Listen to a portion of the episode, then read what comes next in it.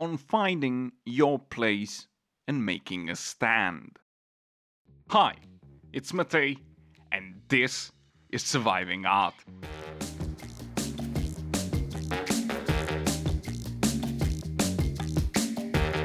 People have two intrinsic desires: to know themselves and to find a place in their environment.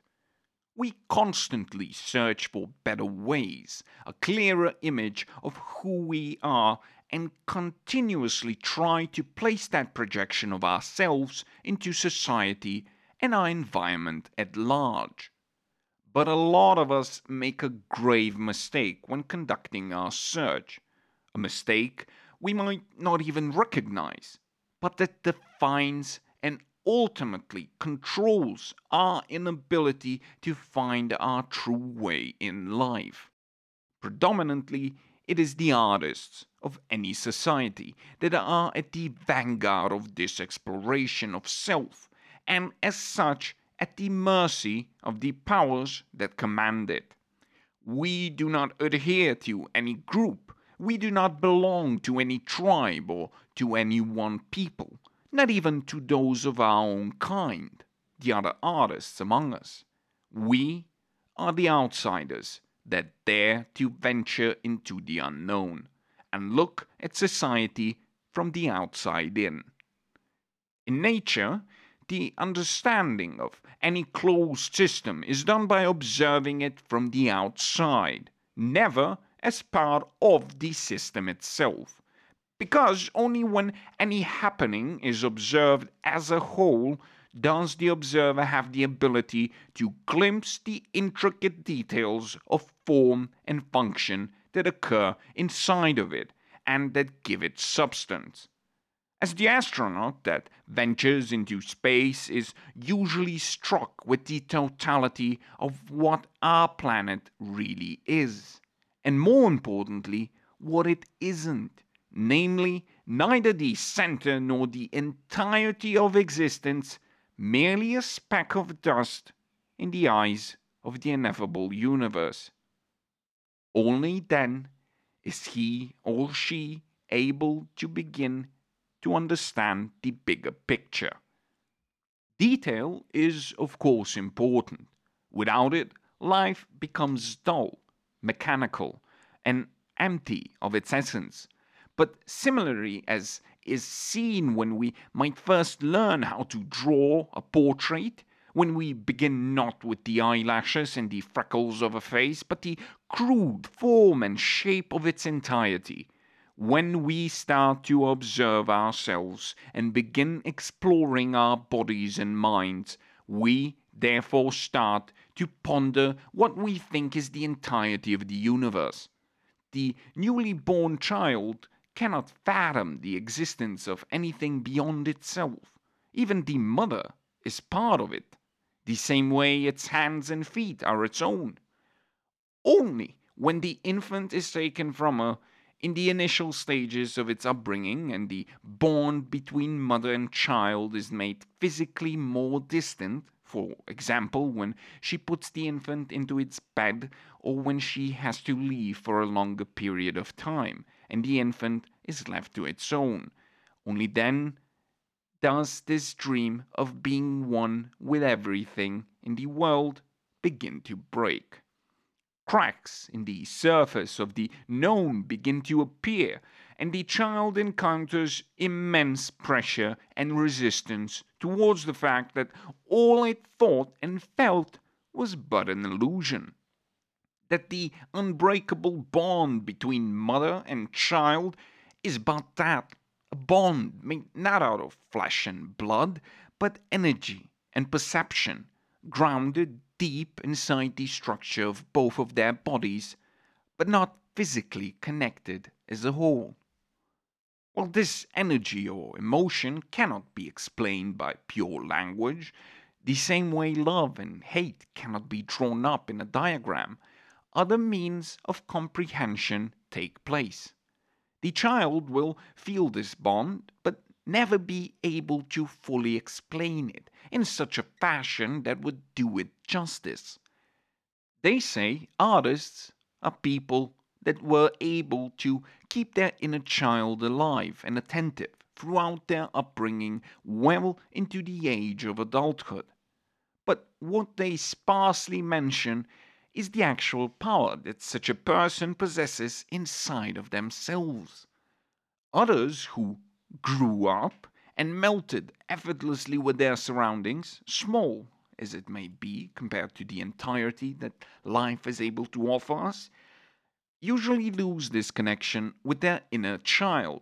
They give up this ability of attentiveness and are never really able to experience the power of reconstruction that those of us, those that keep our childlike awe, are able to command. There really are only two basic human needs: expansion and the desire to overcome entropy. All beings need to expand, as this is their basic purpose, their base code or their core instinct. It doesn't really matter what we choose to call this urge that all of our personalities are built upon. The important fact is that we come to understand the nature and importance of this driver. In the end, it is the main force that makes us wake up in the morning and choose to go to work, rather than sleep, eat, and copulate until we can no more. And when we truly understand the nature of this essence, we are able to control it. While most people who forgot or stopped cultivating this power and perspective of the world would believe that it is their minds that are in the driver's seat, maneuvering the slippery slopes of life and guiding them to whatever they believe is their purpose, if indeed they have ever even begun asking this complex and important question. The reality, though, is that the conscious mind is but the servant of the body. The real drivers are emotion, instinct, and reaction. While our minds begin their journeys as godlike totalities, as if everything is one and we are indeed everything there is, our bodies never behave in such a fashion. The lungs do not operate as a single system, dislocated from the heart and kidneys. All organs function as one unity, and only through this reciprocity are we even able to stay alive. In order to do so, all parts need to function on the basis that they are always connected, always in tune with the rest of the orchestra that plays the symphony of life that we call our bodies. If one part loses rhythm or is out of tune, the whole system suffers. An acid reflux does not only hinder the absorption of nutrients into the body, it makes the whole system unbalanced and destroys it over a longer period of time, eventually to the point where it cannot function anymore. This is the reason why the holistic approach to life, happiness and health, etc., worked so well in the past. Of course, issues like the inability of many practitioners of holistic medicine to keep up with the latest scientific discoveries hinders their success in today's society and throws a bad light upon them, marking them as charlatans or delusional hippies. And this misunderstanding is what interests me a lot, as who else is the charlatan, the hippie, the outsider that still believes in fairy tales and energies, if not the artist?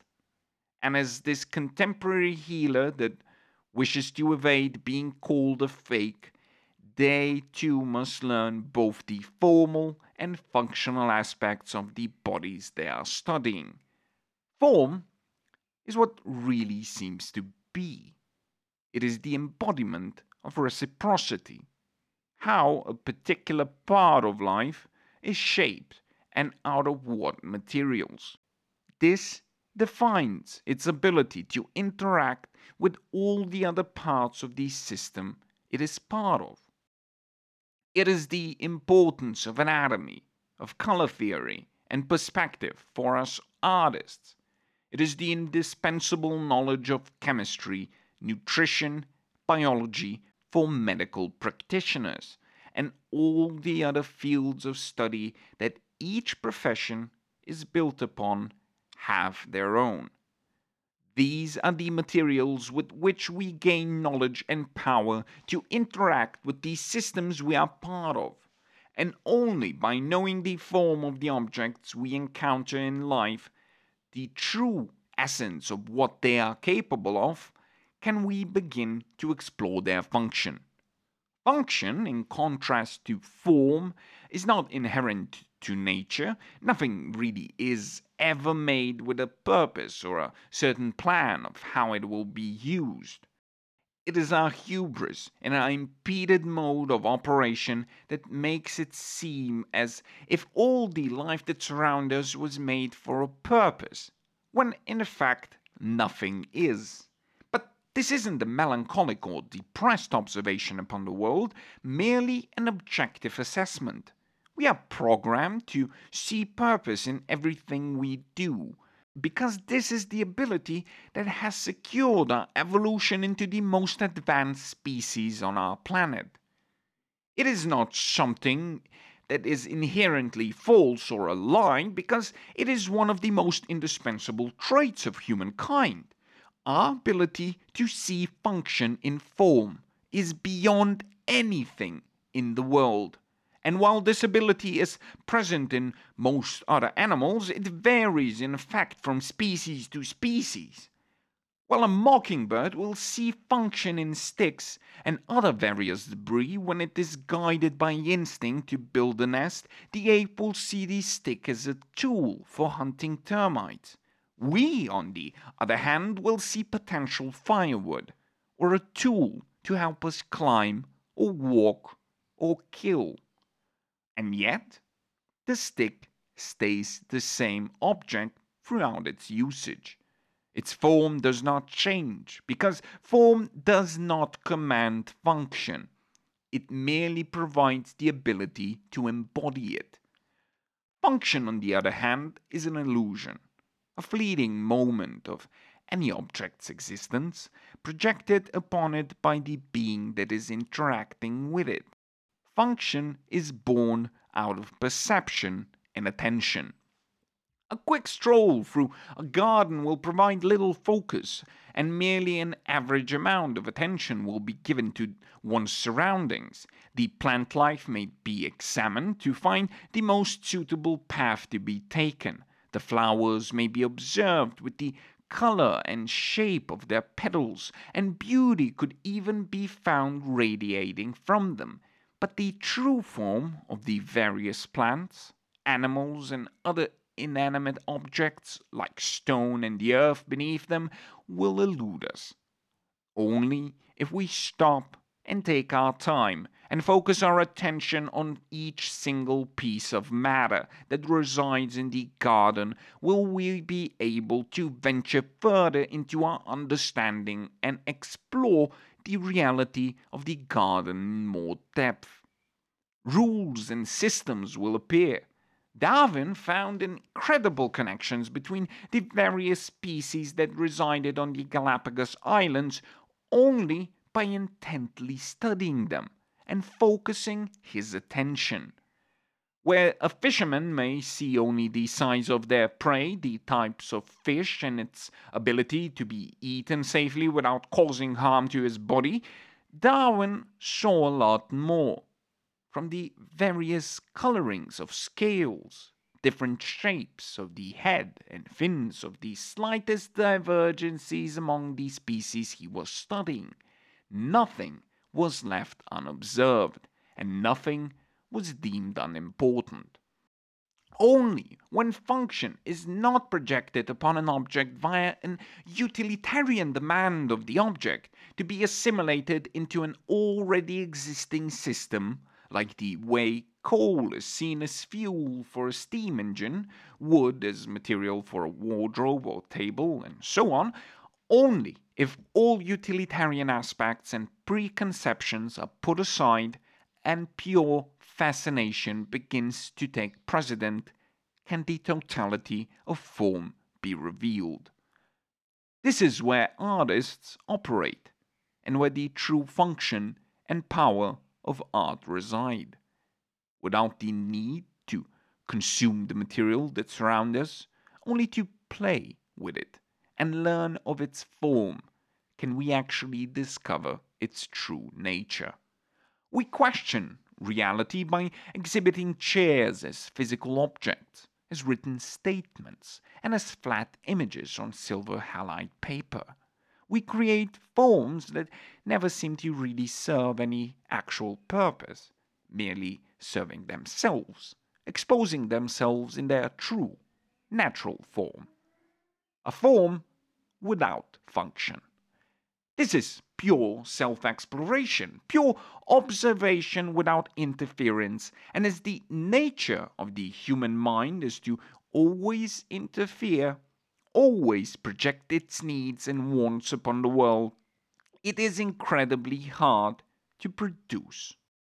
Not that making an object without function is hard, one needs to merely take a stroll in the wild to find innumerable amounts of functionless objects. From the trees and bushes to the stones, leaves and dirt that are scattered around the forest, nothing has any purpose, merely form.